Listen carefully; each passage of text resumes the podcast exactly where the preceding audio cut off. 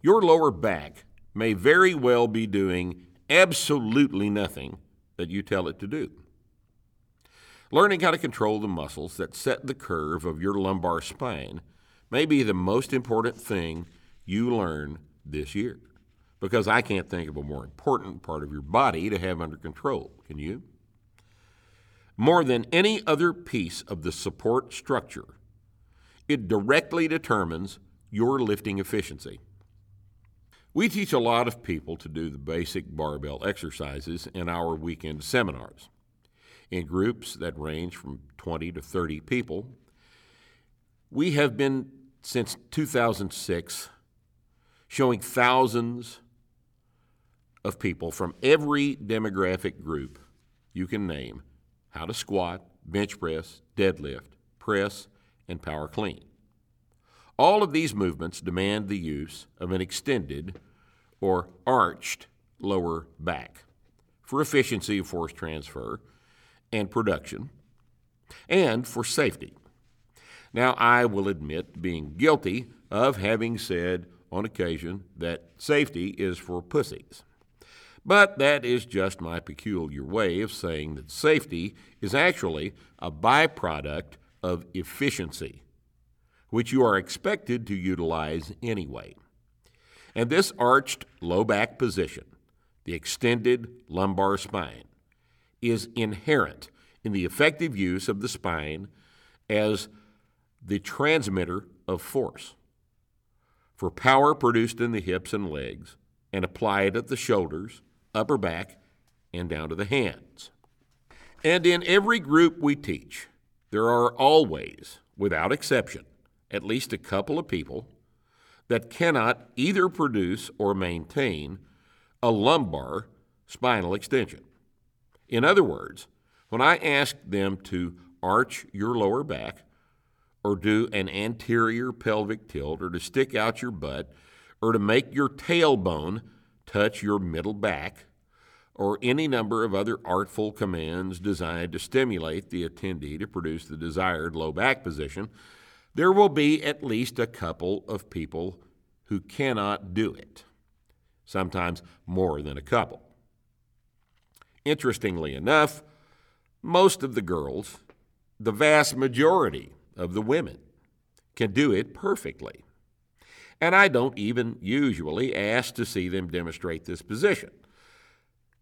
And that's not because I'm leery of an inappropriate behavior ac- accusation, although this has happened before. I'll have to tell you about that another time. I don't ask because I've never met a female who could not immediately, with pride, produce a voluntary lumbar extension. Well, I've met one or two, but only one or two in the past 10 years. And this is because this extended lower back position is a normal posture for any woman not swaddled in a burqa because it is a display position learned when they are young. The biggest problem with many women is an exaggeration of the arch into an overextension, which is probably a worse position than, than lumbar flexion would be if the spine is loaded. So I just save time and only check the guys. Many tall, skinny kids, probably most of them actually, if they're young, cannot even bend over without rounding the low back into complete flexion, as if they're reluctant to bend the knees, but quite happy to round their lower back. Many of these kids grow up to be relatively normal looking adult males without ever learning to use the lower back correctly. There are always a couple that have absolutely no concept of this position. And once they're shown how to do it, all of them will tell me that this is the first time they have ever voluntarily assumed the position of an extended lower back, an arched low back. I'll not insult your intelligence here by explaining why the low back needs to be in the normal lordotic extended position to bear a load. It's been written about by me and many others elsewhere, and if you're interested enough to be listening to this beautiful essay, you already know this. The thing you need to know is why so many people don't have the ability to voluntarily assume this position, and whether you might be one of them. And, of course, how to fix it if you are.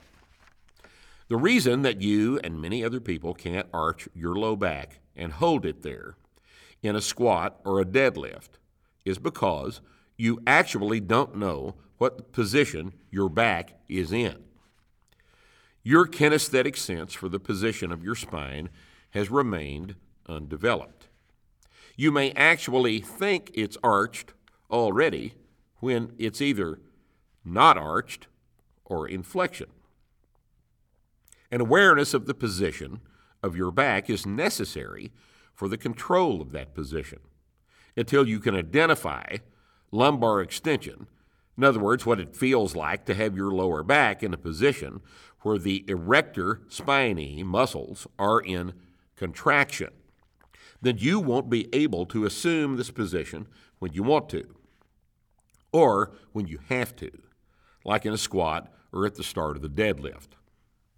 More importantly, for lifting heavy weights, unless you can produce a voluntary concentric contraction of the lumbar muscles to set your lumbar spine into hard extension, you will not be able to reliably control those same muscles isometrically under a load. If you can't arch your low back when you want to, while you're standing up without any weight on your back, how in the hell will you be able to control it when controlling it gets hard? Here's what typically happens.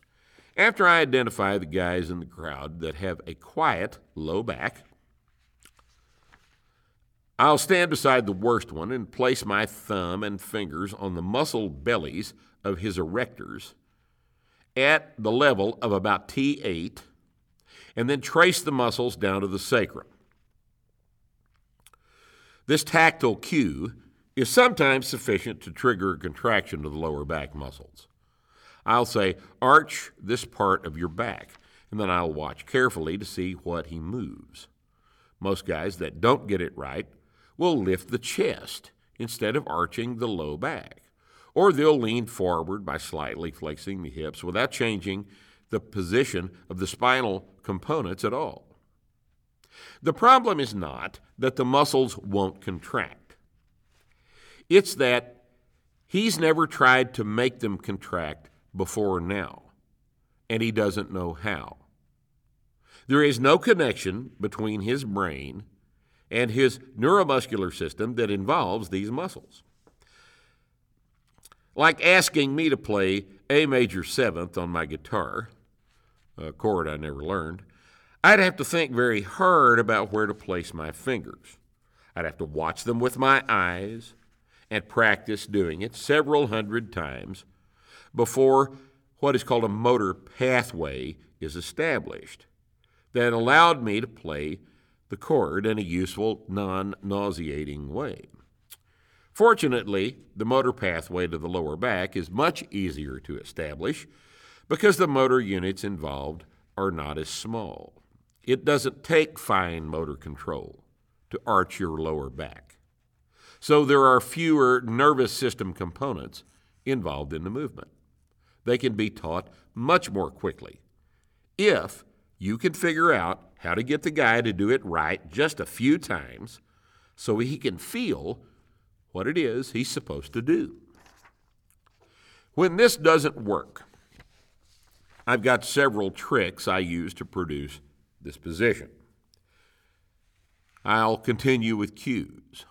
I might say, lift your sacrum, and then I'll touch the sacrum with my hand, tap on it, up here to your mid back, and then I'll touch his spine at T8.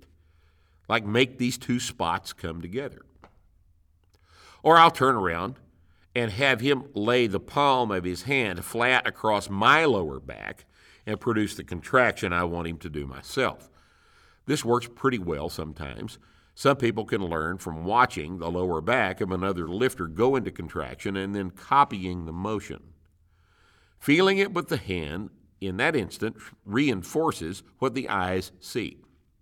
Or I might explain the concept of the pelvic tilt.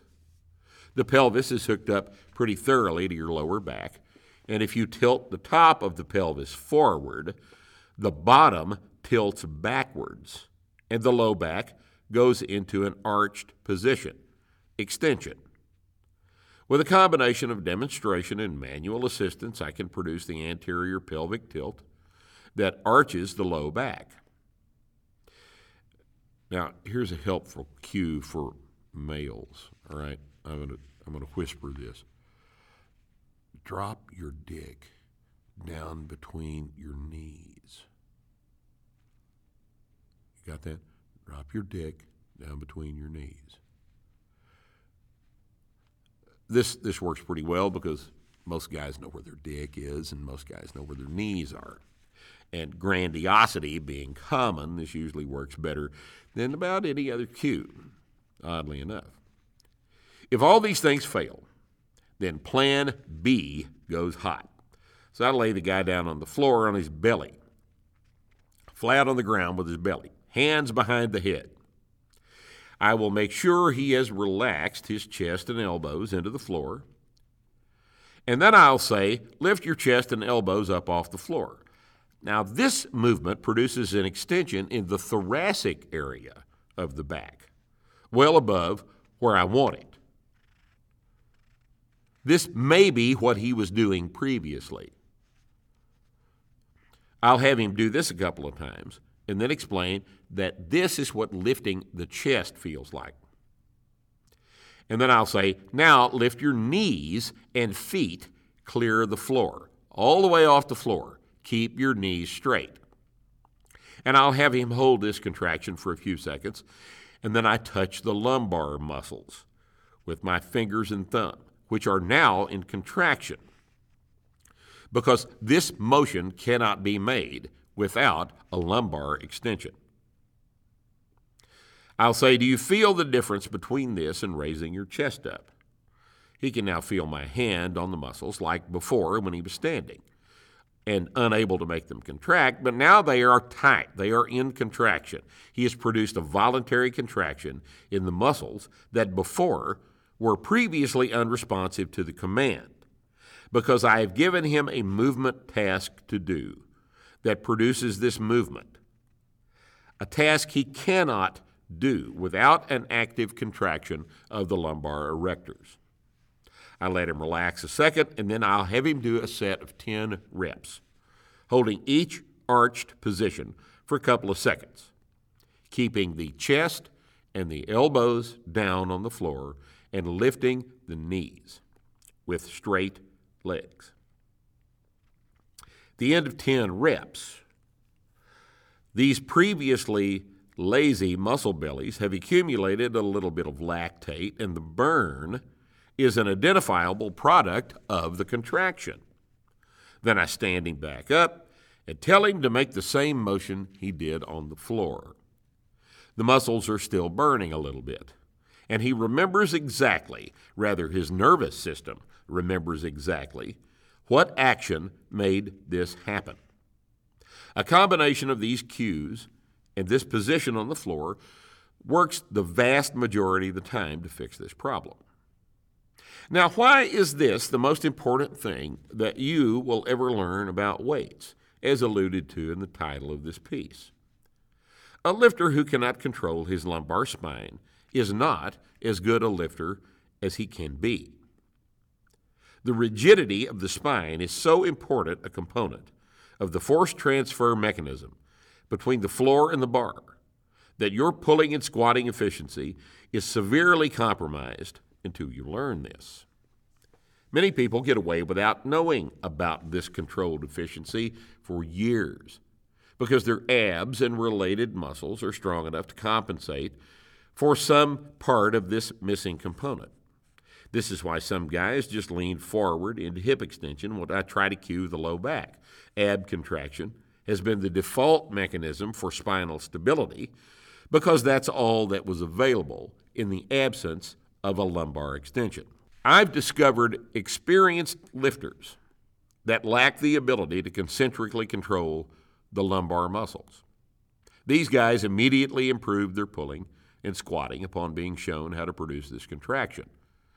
Immediately, meaning the next set.